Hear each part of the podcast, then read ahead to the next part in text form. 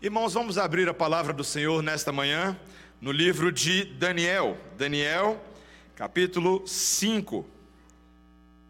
Continuamos estudando essa narrativa histórica tão impactante, tão profunda. E eu peço a você que neste momento, em Daniel, capítulo 5, versículos 1 a 31, preste bastante atenção na, no, na forma como Deus manifesta a sua glória a nós e a todos os homens a partir desse texto. O rei Belsazar deu um grande banquete a mil dos seus grandes e bebeu vinho na presença dos mil. Enquanto Belsazar bebia e apreciava o vinho, mandou trazer os utensílios de ouro e de prata que Nabucodonosor, seu pai, tirara do templo que estava em Jerusalém, para que neles bebessem o rei e seus grandes, as suas mulheres e concubinas. Então trouxeram os utensílios de ouro, que foram tirados do templo da casa de Deus, que estava em Jerusalém, e beberam neles o rei, os seus grandes e as suas mulheres e concubinas. Beberam o vinho e deram louvores aos deuses de ouro, de prata, de bronze, de ferro, de madeira e de pedra. No mesmo instante, apareceram uns dedos de mão de homem e escreviam defronte do candeeiro, na caiadura da parede do palácio real. E o rei via os dedos que estavam escrevendo. Então se mudou o semblante do rei, seus pensamentos o turbaram. As juntas dos seus lombos se relaxaram e os seus joelhos batiam um no outro. O rei ordenou em voz alta que se introduzissem os encantadores, os caldeus e os feiticeiros. Falou o rei e disse aos sábios da Babilônia: Qualquer que ler essa escritura e me declarar a sua interpretação, será vestido de púrpura, trará uma cadeia de ouro ao pescoço e será o terceiro no meu reino. Então entraram todos os sábios do rei, mas não puderam ler a escritura nem fazer saber ao rei a sua interpretação. Com isso se perturbou muito o rei Belsazar e mudou-se-lhe o semblante, e os seus grandes estavam sobressaltados. A rainha mãe, por causa do que havia acontecido ao rei e aos seus grandes, entrou na casa do banquete e disse: Ó oh, rei, vive eternamente. Não te turbem os teus pensamentos, nem se mude o teu semblante. Há no teu reino um homem que tem o espírito dos deuses santos. Nos dias de teu pai se achou nele luz e inteligência, e sabedoria como a sabedoria dos deuses. Teu pai, o rei Nabucodonosor, sim, teu pai, ó rei, o constituiu chefe dos magos, dos encantadores, dos caldeus e dos feiticeiros, porquanto espírito excelente, conhecimento e inteligência, interpretação de sonhos, declaração de enigmas e solução de casos difíceis se acharam neste Daniel, a quem o rei pusera o nome de Beltesazar. Chame-se, pois, o Daniel, a Daniel, e ele dará a interpretação. Então Daniel foi introduzido à presença do rei. Falou o rei e disse a Daniel: És tu aquele Daniel dos cativos de Judá que o rei, meu pai, trouxe de Judá? Tenho ouvido dizer a teu respeito que o espírito dos deuses está em ti e que em ti se acham luz, inteligência e excelente sabedoria. Acaba, acabam de ser introduzidos à minha presença os sábios e os encantadores, para lerem essa escritura e me fazerem saber a sua interpretação, mas não puderam dar a interpretação dessas palavras. Eu, porém, tenho ouvido dizer de ti que podes dar interpretações e solucionar casos difíceis. Agora, se puderes ler essa escritura e fazer-me saber a sua interpretação, serás vestido de púrpura, terás cadeia de ouro ao pescoço e serás o terceiro no meu reino. Então respondeu Daniel e disse na presença do rei: Os teus presentes fiquem contigo, e dá os teus prêmios a outrem. Todavia lerei ao rei a escritura e lhe farei saber a interpretação. Ó rei, Deus, o Altíssimo, deu a Nabucodonosor teu pai o reino, a grandeza, a glória e majestade. Por causa da grandeza que lhe deu, povos, nações e homens de todas as línguas tremiam e temiam diante dele. Matava quem queria e a quem queria deixava com vida. A quem queria exaltava e a quem queria abatia. Quando, porém, o seu coração se elevou e o seu espírito se tornou soberbo e arrogante, foi derribado do seu trono real e passou dele a sua glória. Foi expulso dentre os filhos dos homens, o seu coração foi feito semelhante ao dos animais, e a sua morada foi com os jumentos monteses. Deram-lhe a comer a erva com os bois, e do orvalho do céu foi molhado o seu corpo, até que conheceu que Deus, o Altíssimo, tem domínio sobre o reino dos homens e a quem quer constituir sobre ele. Tu, Belsazar, que és seu filho, não humilhaste o teu coração, ainda que sabias tudo isso, e te levantaste contra o Senhor, Deus, o Senhor do céu. Pois foram trazidos os utensílios da casa dele perante ti, e tu e os teus grandes, e as tuas mulheres e as suas concubinas, bebestes vinho neles. Além disso, desses louvores aos deuses de prata, de ouro, de bronze, de ferro, de madeira e de pedra, que não veem, não ouvem, não sabem, mas a Deus, em cuja mão está a tua vida e a todos os teus caminhos, a Ele não glorificaste. Então, da parte dele foi enviada aquela mão que traçou essa escritura. Esta, pois, é a escritura que se traçou: Mene, Mene, Tekel e Parsim. Esta é a interpretação daquilo. Mene, contou Deus o teu reino e deu cabo dele. Tekel, pesado foste na balança e achado em falta. Pérez, dividido foi o teu reino e dado aos medos e aos persas. Então mandou Belsazar que vestissem Daniel de púrpura e lhe pusessem cadeia de ouro ao pescoço e proclamassem que passaria a ser o terceiro no governo do seu reino. Naquela mesma noite foi morto Belsazar, rei dos caldeus, e Dario, o medo, com cerca de 62 anos, se apoderou do reino. Esta é a palavra do Senhor. Vamos orar, irmãos. Bondoso Deus, nós estamos diante da tua lei nesta hora tão poderosa e profunda. Pedimos que o Senhor encarecidamente fale a nós por meio do Espírito Santo, nos abra o um entendimento e nos leve a Cristo, em nome de Jesus. Amém. Irmãos, balanças. Balanças. É difícil acreditar que um equipamento desses, tão pequeno, possa causar sentimentos tão constrangedores na vida das pessoas. É ou não é verdade? A verdade, gente, é que às vezes a gente, por Medo, a gente passa meses sem ter coragem de chegar perto da balança. Porque afinal de contas, ela traduz em números aquela inocente coxinha da hora do lanche, ou aquela taça de sorvete cheia de cobertura de caramelo que você comeu no feriado. E aí você tem que encarar que aquele resultado que aparece no visor é o espelho dos seus atos, certo? Mas muitos preferem contar uma outra narrativa para assim: essa balança está errada ela é mentirosa, malandra, ela não sabe o que está a fazer. Com certeza alguém mudou essa balança, com certeza ela está quebrada. A solução é comprar uma balança nova. Mas, meus irmãos, por que não começar esse, a ver esse equipamento como uma irmã mais velha que te dá bons conselhos e faz alertas importantes de vida? Meus irmãos, quando nós nos julgamos na balança de Deus, como é que a gente se vê? Quando Deus pesa quem nós somos e pesa as nossas obras, qual é o número que se vê ali? É algo agradável, alinhado, conformado ao que Deus espera de nós? Ou é uma revelação dos nossos atos, da nossa condição espiritual, de pessoas que têm tentado conquistar o fazer, o fazer de Deus, a bondade de Deus com obras falíveis? A honestidade a respeito de nós mesmos pode doer bastante, meus irmãos. A pergunta que esse texto está fazendo para a gente é quanto que a gente pesa na balança de Deus. E não é da forma como você está pensando, mas é quando Deus, por meio da sua revelação, expõe as nossas obras e nos revela o tanto que nós estamos aquém daquilo que deveríamos ser. Mas graças a Deus pelo Evangelho de Cristo que muda a pesagem final em nosso favor. Meus irmãos, eu quero estudar esse texto com vocês e eu fiz uma divisão de pontos hoje de acordo com as cenas dessa narrativa tão interessante.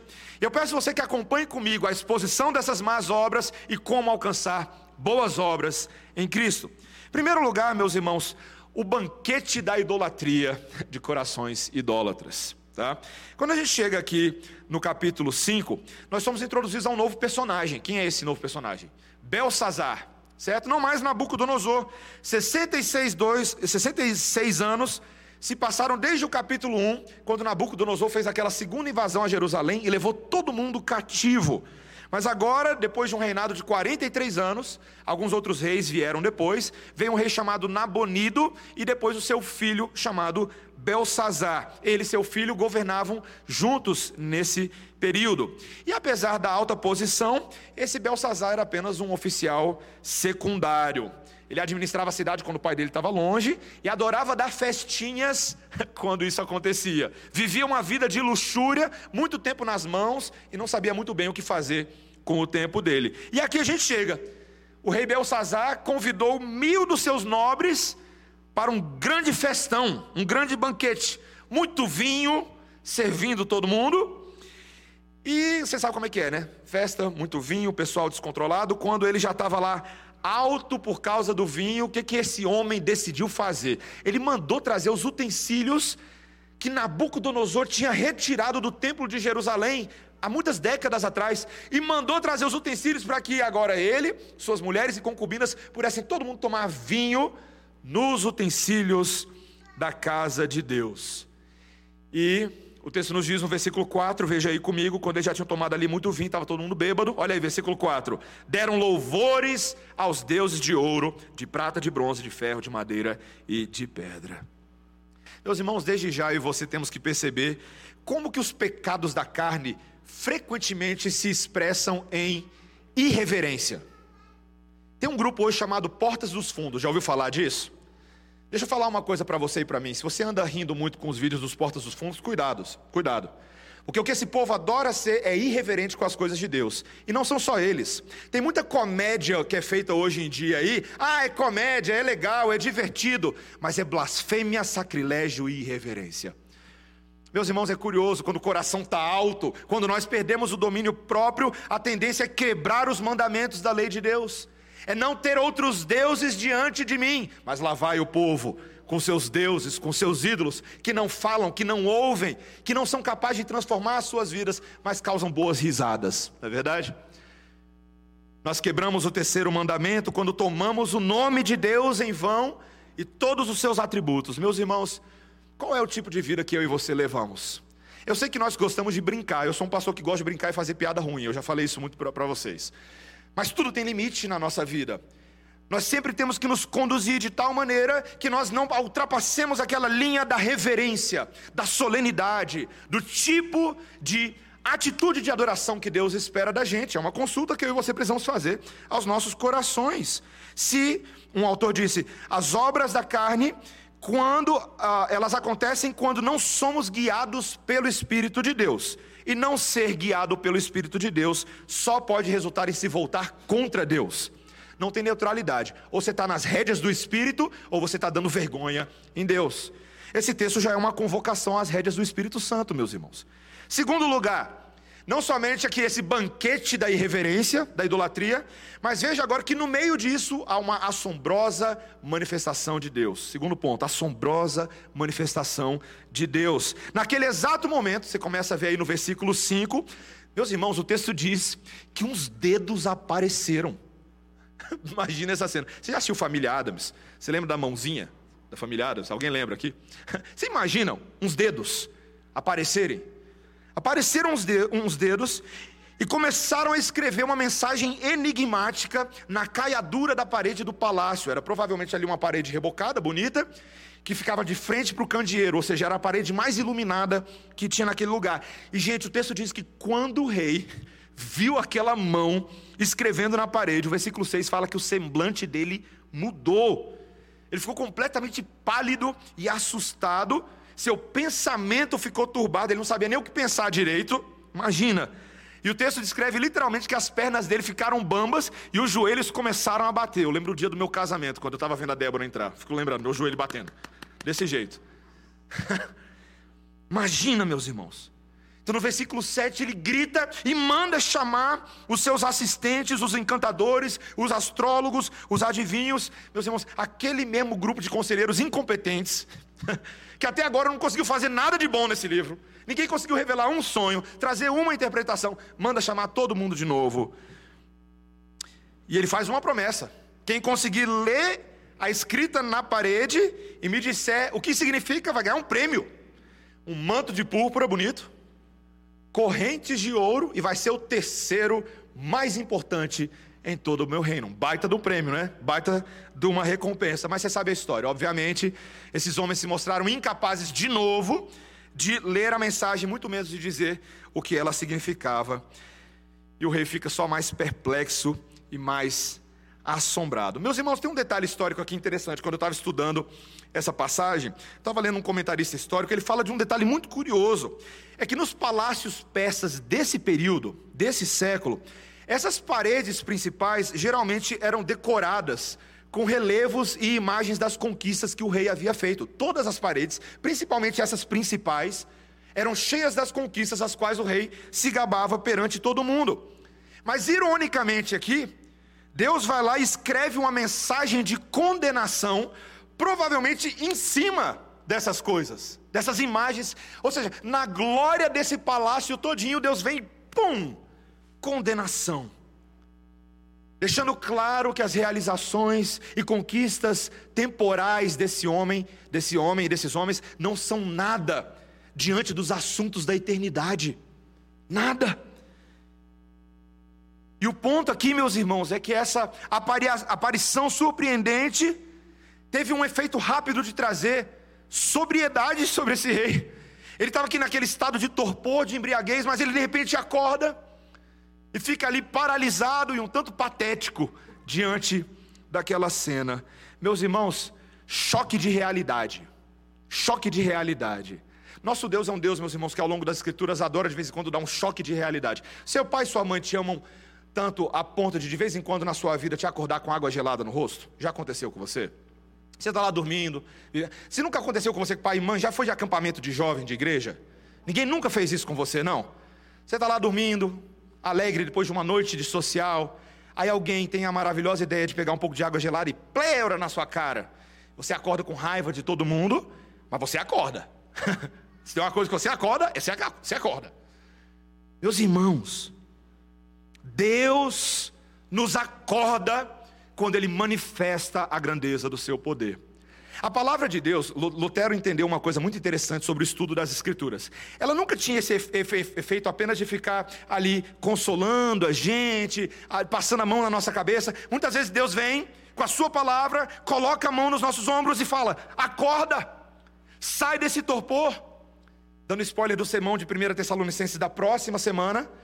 Nós não podemos ser como aqueles que dormem, como aqueles que não estão em vigilância. Cristo voltará, os eventos desse mundo estão culminando e caminhando para a glória de Deus em Cristo Jesus. Mas tem muita gente bêbada por aí, tem muita gente dormindo.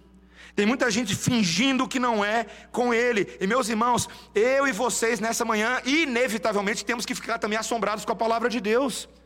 Ela nos chacoalha, ela dá um banho de água fria na nossa cara. Eu estava lendo um quadrinho do Calvin, eu não sei se vocês sabem quem é o Calvin, é um menininho muito espertinho e muito existencialista, diga-se passagem. E ele tem um amigo imaginário que é o tigre, é o Haroldo, Calvin Haroldo, né? Aí tem o tigre, aí uma vez ele vira assim pro, pro tigre e fala assim: É, Haroldo, a realidade continua atrapalhando a minha vida. Esse é o quadrinho, só uma tirinha. A realidade continua atrapalhando a minha vida. Meus irmãos, tem gente que não consegue lidar com a realidade. A realidade, meus irmãos, não é só esse mundinho que a gente vive, não, tá? A realidade é um Deus soberano que ativamente intervém nessa criação e quer nos acordar. Quer nos acordar. Eu digo isso porque eu sei que domingo de manhã a gente tem uma tendência a ficar mais sonolento, principalmente com uma chuvinha dessa aí, né? Mas, meus irmãos, não dá. Deus está nos acordando nessa manhã, está trazendo a Sua palavra. Esse foi o nosso segundo ponto: ficar assombrados diante da manifestação de Deus. Terceiro lugar, meus irmãos, nos lembrarmos do intérprete esquecido. aqui no versículo 10, de repente, a rainha mãe, tá? que provavelmente aqui a, a esposa de Nabonido, ela de repente, ela toma conhecimento do que está acontecendo lá, que o rei está todo turbado, e ela vem e ela se lembra de algo, ou melhor, ela se lembra de alguém que provavelmente há muito tempo já estava esquecido na cabeça dos babilônios, um tal de Daniel.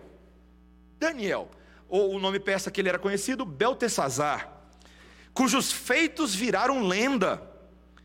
Um jovem que havia servido, ele era jovem, né? Havia servido ainda lá nos dias de Nabucodonosor como chefe dos sábios e dos encantadores. E é muito interessante a maneira como ela o descreve. Ela fala que ele é alguém que tem o espírito dos deuses santos, né?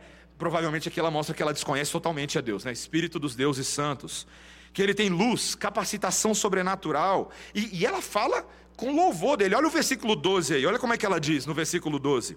Ele tem um espírito excelente, conhecimento, inteligência, interpretação de sonhos, declaração de enigmas e solução de casos difíceis. Gente, parece descrição de cartomante de esquina, não é, não é verdade? Soluciona-se casos difíceis, trago a pessoa amada. É, ela tem uma visão assim de Daniel, uma visão assim de um cartomante muito, muito capaz. E é nessa toada, nesse entendimento que Beltesazar vai lá e manda chamar Daniel. Conta a história toda para ele, reafirma a promessa de recompensa, né? Que vai ganhar uma púrpura, ouro, uma posição no reino.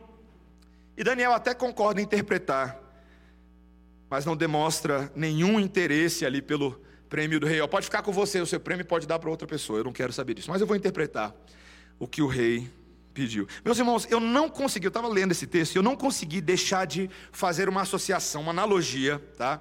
Eu vou tentar fazer de uma maneira aqui que eu não firo o entendimento desse texto, mas eu percebi algo aqui tão interessante, uma, uma associação entre esse intérprete esquecido e um outro intérprete muito esquecido na vida cristã. Quem é o grande intérprete da vida cristã? Quem é, meus irmãos? O Espírito Santo de Deus. Meus irmãos, é aquele justamente a respeito de quem a gente se esquece tantas vezes e tenta fazer todas as coisas da vida cristã sem ele. Meus irmãos, eu estava um, um, comentarista falando a respeito do livro comum de oração que os anglicanos usam. Ele fez um comentário muito interessante. Ele falou assim, ao, ao falar sobre a doutrina da interpretação das escrituras. Olha o que ele disse: toda palavra de Deus é dada pelo Espírito de Deus. Então, cada palavra deve ser interpretada para nós por esse mesmo Espírito. O Espírito que dá a palavra é o Espírito que interpreta. Meus irmãos, no meu período no seminário, uma das coisas mais legais que eu tive, uma das experiências mais interessantes, foi quando eu cheguei no seminário e eu descobri que vários dos autores de livros que eu lia e admirava seriam meus professores. Olha que legal. Basicamente, em outras palavras, em sala ele poderia dizer: Eu não só escrevi o livro, mas eu vou te dizer aqui o que eu quis dizer com o meu livro. Meus irmãos, é tão bacana quando a gente conhece o autor do livro e ele pode explicar para a gente exatamente o que ele quis dizer. Essa é a única forma de entender a palavra de, de Deus. Que tolice eu e você tentarmos ler a Bíblia sem pedir ao Espírito Santo de Deus que nos interprete a Bíblia. E eu te faço uma pergunta: quando você lê a Bíblia, você ora, como Calvino havia pontuado, para que Deus seja capaz de nos dar interpretação adequada. Para você não ficar lá, né, igual fazendo aquela sua devocional tarde da noite, pensando assim, não estou entendendo nada que está acontecendo aqui, Senhor, revela, revela. Antes de abrir, Espírito Santo de Deus, essa é a tua palavra. O Senhor escreveu a tua palavra, me ensina a aprender a tua palavra, age no meu coração, quebra meus grilhões, ilumina minha mente, me faz amar a tua lei, me faz se sujeitar à tua lei. Intérprete divino, vem ao meu auxílio. Meus irmãos, a leitura e o aprendizado da palavra de Deus é um ato sobrenatural. Por isso que os homens não regenerados, como Belsazar, não entendem muito bem essas coisas. Eles não têm entendimento, porque só os homens espirituais, não os carnais, podem compreender as coisas que procedem do trono da graça de Deus. Quarto ponto, meus irmãos. Nós estamos vendo aqui tantas coisas, mas veja agora o momento de condenação da soberba. Já vimos esse banquete da idolatria e da irreverência, a assombrosa manifestação de Deus, o intérprete que não pode ser esquecido, mas agora a condenação da soberba. Meus irmãos, a partir do versículo 18, antes mesmo de Daniel trazer interpretação do sonho, ele decide relembrar ao rei Belsazar uma historinha. Contar a história do avô dele, Nabucodonosor daquilo que Deus havia feito a Nabucodonosor, a partir do versículo 18, ele vai descrever que esse avô dele havia sido um homem grande em reino, com gloriosa reputação, um homem tão poderoso que ele vai descrever que fazia com que as pessoas de todos os lugares, de toda raça, de toda cor e crença se sentissem intimidadas por ele. Por quê? Porque ele podia matar quem ele quisesse e preservar quem ele quisesse. Ele humilhava quem queria e exaltava quem queria. Meus irmãos, esse era Nabucodonosor. Mas Daniel lembra que no auge do orgulho desse homem, Deus o humilhou. Privou Nabucodonosor de todo o poder quando o rei foi literalmente afastado do convívio dos homens e foi pastar com os jumentos monteses. Virou uma vaca, virou um boi por um tempo. Foi comer capim no seu pasto real, foi foi comer da erva, foi foi receber o orvalho da madrugada na cabeça, até que ele aprendesse uma lição: que o Deus Altíssimo tem domínio sobre os reinos dos homens e põe no trono quem ele quiser. Essa foi a lição que Nabucodonosor aprendeu. Não é verdade? Você lembra? Ele aprendeu essa lição. Mas agora então Daniel passa a repreender Belsazar severamente. Olha o versículo 22, olha o que ele diz: Tu, Belsazar, que és seu filho, não humilhaste o teu coração, ainda que sabias tudo isso. Meus irmãos, em outras palavras, ele vai dizer aí: olha para você mesmo, Belsazar, olha para você, repetindo os mesmos erros, tentando competir com o Senhor do céu. Belsazar, meu filho, você mandou trazer as taças sagradas do templo de Deus para beber vinho com a sua esposa, com as suas prostitutas. Você usou essas taças para brindar, sabe, brinde de festa? Brindar os deuses de ouro, brindar os deuses de prata, os deuses de bronze, de ferro, deuses cegos, surdos, mudos. Você desprezou o Deus vivo que tem a sua vida nas mãos dele desde o nascimento até a morte. Belsazar, você acha que as coisas vão ficar do jeito que estão, Belsazar? Meus irmãos, a palavra de Deus, essa revelação assombrosa, ela claramente nos traz a condenação de Deus sobre toda soberba e todo soberbo. Meus irmãos, Deus é um Deus que condena. Quantas vezes eu e você no livro de Provérbios, que já estudamos aqui, falamos sobre essa condenação da soberba? Quando Salomão disse, Provérbios 16, 18: A soberba precede a ruína, e a altivez do espírito, a queda. Provérbios 29, 23: A soberba do homem o abaterá, mas o humilde de espírito obterá honra. Meus irmãos, a, a soberba pode parecer uma coisa assim muito frutífera a curto prazo, mas a longo prazo, em prazo de eternidade, ela só causa destruição. Tem uma peça teatral do Shakespeare, vocês lembram do Shakespeare, né? Tem uma peça dele chamado A Tempestade, muito interessante. Não vou entrar no detalhe da peça, mas num trecho dela ele fala sobre o valor de nós aprendermos com o passado. Eu vou ler para vocês um trechinho de uma das falas, tá? Ele diz assim: "O passado é um importante prólogo. Quando nos esquecemos do passado, estamos propensos a repetir os mesmos erros, não crescer e amadurecer. O passado é um professor poderoso. Podemos crescer e aprender de maneira profunda a partir de uma boa reflexão sobre o que aconteceu. Meus irmãos, a gente não precisa de Shakespeare para ficar repetindo aquilo que a Bíblia já dizia. Deus vira para os israelitas e fala: Olha o passado de vocês, olha o que eu fiz com Faraó, olha o que eu fiz com os egípcios. Olha de onde vocês saíram, não voltem para aquela condição. E eles voltaram, né? Voltaram para a Babilônia. Outro cativeiro, por causa do pecado, da idolatria. Meus irmãos, não tenhamos amnésia espiritual, meus irmãos. Eu e você aqui nessa, nessa manhã, nós podemos aprender com os erros dos nossos antepassados. Podemos aprender com os erros dos nossos pais. Talvez muitos dos nossos pais até se envergonhem e se arrependam de coisas que eles fizeram e não queriam ter ensinado os filhos a fazer certas coisas, mas a gente tem que aprender.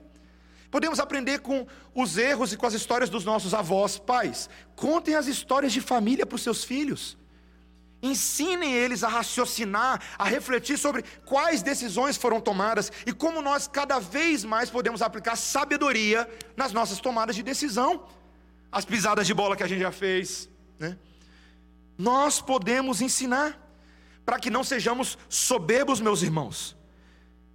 Não sejamos aquele tipo de gente que não aprende com o passado, porque ninguém que entende que Deus é o Criador pode ser tolo o suficiente para desafiá-lo. Ninguém, ninguém. Deus sempre condenará a soberba dos homens. E assim nós chegamos no nosso último ponto, meus irmãos. Depois de tudo isso, nós chegamos então no momento da pesagem final. Esse é o nosso último ponto. A pesagem final. Daniel, então, depois de repreender Belsazar, ele então vai fazer o quê? Enfim, interpretar a escrita. E aí ele diz o que está escrito, né? Mene, mene, tekel, passim. Isso é aramaico. É curioso aqui porque a gente pensa assim, os comentaristas falam, quer, será que eles, os os homens lá não conseguiam ler essas palavras, talvez, talvez eles fossem até capazes de ler as palavras, mas eles não eram capazes de entender o seu significado, o que ela significava para o rei, para o reino. Mas Deus trouxe entendimento. Essas palavras, meus irmãos, aramaicas, são uma sequência de pesos no aramaico, tá? Quando elas vão ali diminuindo de uma mina para um ciclo, tá? Que é um sexto ou um sessenta avos de uma mina para um meio ciclo. Eram as unidades monetárias que são representadas aqui. E o que é interessante é que Daniel, na verdade, percebeu que não eram apenas números, mas eram ações de Deus. Veja bem, olha que interpreta, interpretação interessante. Não eram apenas números, mas eram ações que Deus faria de forma numérica em relação ao reino de Belsazar. Literalmente, esses verbos aqui, lidos como verbos, seria assim, literalmente, tá? Seria do aramaico para o português, seria contado, contado, pesado e dividido. Matemática aí boa, né? Ele interpreta, versículo 26. Olha, olha aí, a interpretação daquilo. Mene, contou Deus o teu reino e deu cabo dele. Tekel, pesado foste na balança e achado em falta. Pérez, dividido foi o teu reino e dado aos medos e aos persas. Meus irmãos, Deus decidiu contabilizar o reinado desse homem. Botou na balança. Bota na balança de Deus, vê quanto dá. Deu falta. Não vai rolar. Quer saber? Teu reino será dividido. E era isso que aconteceria. Os medos, os persas, cada um deles levaria agora também as partes desse reino e o texto termina de uma forma um tanto súbita, né? sem muita explicação. Então o rei cumpre o que prometeu para Daniel, dá a púrpura para ele, torna ele o terceiro maior, dá o ouro. Mas naquela mesma noite, esse presente ali para Belsazar foi totalmente vazio, porque naquela mesma noite, o governo dele foi passado aos medos e aos persas que entraram na Babilônia. Ele foi morto e substituído por um tal Dario, que vai aparecer logo depois. Meus irmãos, é tão interessante. A gente estava falando semana passada de ah, Napoleão de hospício. Você lembra quando a gente falou disso? Napoleão de hospício. Tem gente que não aprende, né? O, o banquete de Belsazar é o seu último ato de loucura. Alguém que estava festejando à beira da sepultura, meus irmãos. O, o texto começa com festa e termina com morte por causa de um rei que não percebeu o perigo de se não reconhecer quem Deus é. Suas obras eram más. Mas ele se achava muito bom. Provavelmente na cabeça de Belsazar, por ser uma divindade babilônica, por ser um deus peça entre, dentro daquela cultura orientalizada, ele jamais pensaria que morreria por causa de dedos escrevendo mensagens na parede. Assim como a maioria dos homens, não é verdade, meus irmãos? As pessoas têm um conceito de justiça própria tão elevada, se acham tão boas, tão justas. Pergunta aí para o povo aí fora, faz uma pesquisa, sai aqui na rua e pergunta assim: você acha que você vai para o céu? Pega aí, qualquer pessoa que passar aí, não tem muita gente passando, mas pega um. As pessoas acham que elas vão. Elas têm um conceito de que as obras delas, quando são pesadas, à luz dos seus próprios critérios, das suas próprias balanças, são suficientes para alcançar um estado de favor junto a Deus. Mas isso é auto-engano. É igual a gente olhando para a balança quando ela diz a verdade de quem nós somos. Quando Tiago, meu irmão de Jesus, diz que a palavra de Deus, que não nos leva ao engano, mas nos leva à verdade. Mas o homem que rejeita a palavra de Deus é semelhante àquele que vê a sua imagem num espelho e logo se esquece de quem era porque a gente não tem coragem de olhar o que essa palavra nos revela a respeito de nós. Nossas obras vão dar em falta. Pesados na balança de Deus, se juntar todo mundo aqui, meus irmãos, não dá nem um quinto de Jesus, meus irmãos. Por natureza, eu e você merecemos fogo e ira consumidora. Essa é a verdade. Não havia solução nem para Belsazar, nem Nabucodonosor, nem para mim, para você, a não ser que Deus intervisse poderosamente, meus irmãos, trazendo alguém que fosse capaz de pesar positivamente na balança de Deus. E nós encontramos esse alguém nas Escrituras. Alguém que poderia fazer algo que esses homens não tinham condições de fazer, que Daniel não tinha condições de fazer: conquistar peso na balança esse alguém foi Jesus de Nazaré. Alguém cuja vida foi caracterizada por obras de justiça, não contaminadas por maldade, não contaminadas por pecado. Meus irmãos, eu sou tão fascinado com a doutrina da impecabilidade de Cristo Jesus. Dentro de Cristologia, essa é uma das doutrinas que mais me fascina. A doutrina de que Jesus não tinha pecado. Você consegue imaginar conviver com alguém todos os dias, cujas obras dele o tempo inteiro são positivas na balança de Deus? Não fala palavrão, não olha impropriamente, seus pensamentos são, são puros, suas mãos sempre tocam com respeito e sem defraudação, seu amor é puro o tempo inteiro, sua beleza é majestosa, porque não é só a beleza de um rosto, mas é a beleza de uma vida inteira. Jesus, meus irmãos, é esse cheiro que chega nas narinas de Deus com as suas obras e é agradável, de tal maneira que o Pai aspira essas obras de Jesus e diz: Este é meu filho amado em quem me comprazo não há falta nele. E é por isso que não podia ser qualquer pessoa naquela cruz. Não podia ser qualquer pessoa. Tinha que ser alguém cujas obras são aceitas. Alguém que até na cruz está cumprindo essas obras, pesando na balança da propiciação de Deus. Meus irmãos, e lembre-se que Jesus, sendo muito mais poderoso e com todo direito à soberba que a gente pensaria, muito mais do que Belsazar, foi o mais humilde de todos os homens.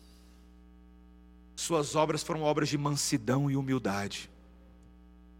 Graças a Deus, meus irmãos, que se não fosse por Jesus, eu e você, a gente não estava nem aqui tendo chance de ouvir esse sermão, sabia? Nessa manhã. Cristo, nosso Mestre, nossa fonte de obras e justiça. Ele fez por nós aquilo que não poderíamos e toma o nosso lugar naquela cruz.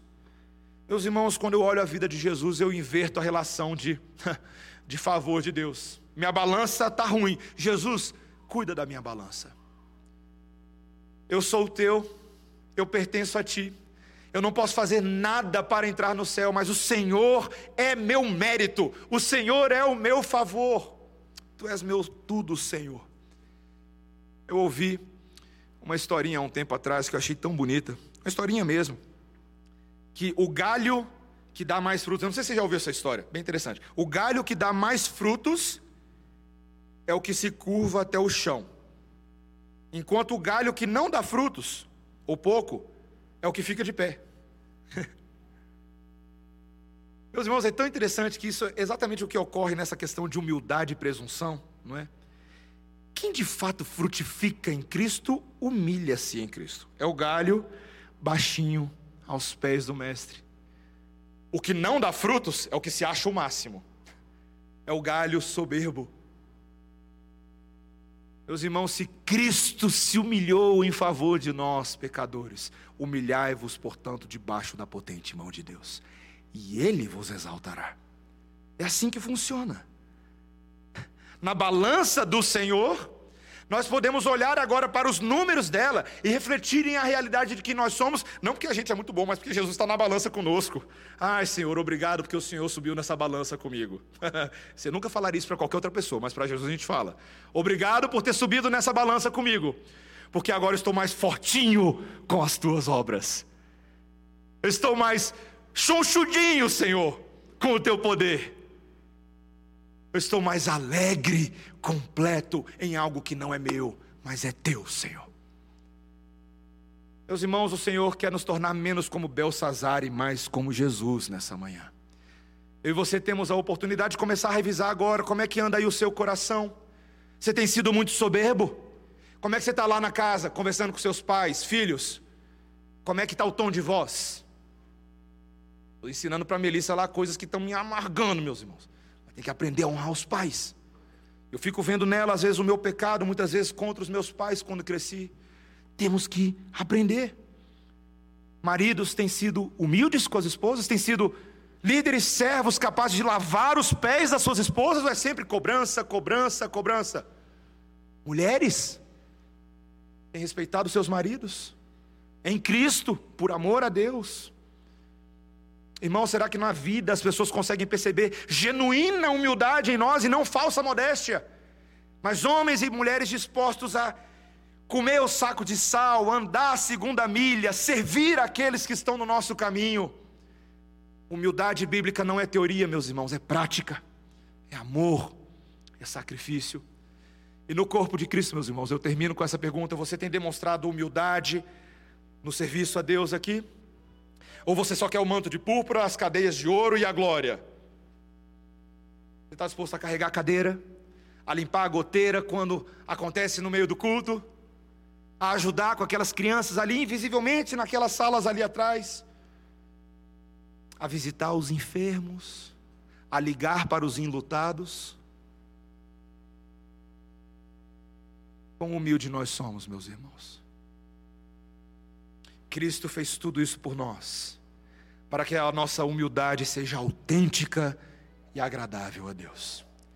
Que o Senhor nos ajude a sermos pesados sempre positivamente nos méritos de Cristo. Amém, meus irmãos? Vamos orar. Bondoso Deus, como é bom saber que a tua palavra não alivia para nós. Nós estamos aqui sendo libertos dessas, dessas festas irreverentes do nosso coração idólatra, de um coração inclinado a fazer aquilo que nos agrada e às vezes até blasfemar contra Deus. Senhor, mas tem misericórdia de nós e nos assombra com a tua poderosa manifestação, com os dedos do Espírito que registraram essa palavra para nós essa manhã. Esse próprio doador da palavra, que é o intérprete que nós precisamos tanto nessa manhã. Senhor, que essa condenação de soberba nos assombre, Senhor. Ninguém quer ficar pastando igual vaca aqui. Nos ajude, Senhor, a aprender com os nossos antepassados, a aprender com essa história e nos lançarmos em Cristo Jesus para sermos pesados nele e não em nós já não somos nós quem vivemos, mas Cristo vive em nós. E essa vida que agora vivemos na carne, nós vivemos pela fé no Filho de Deus. Em nome de Jesus. Amém. Irmãos, vamos ficar de pé.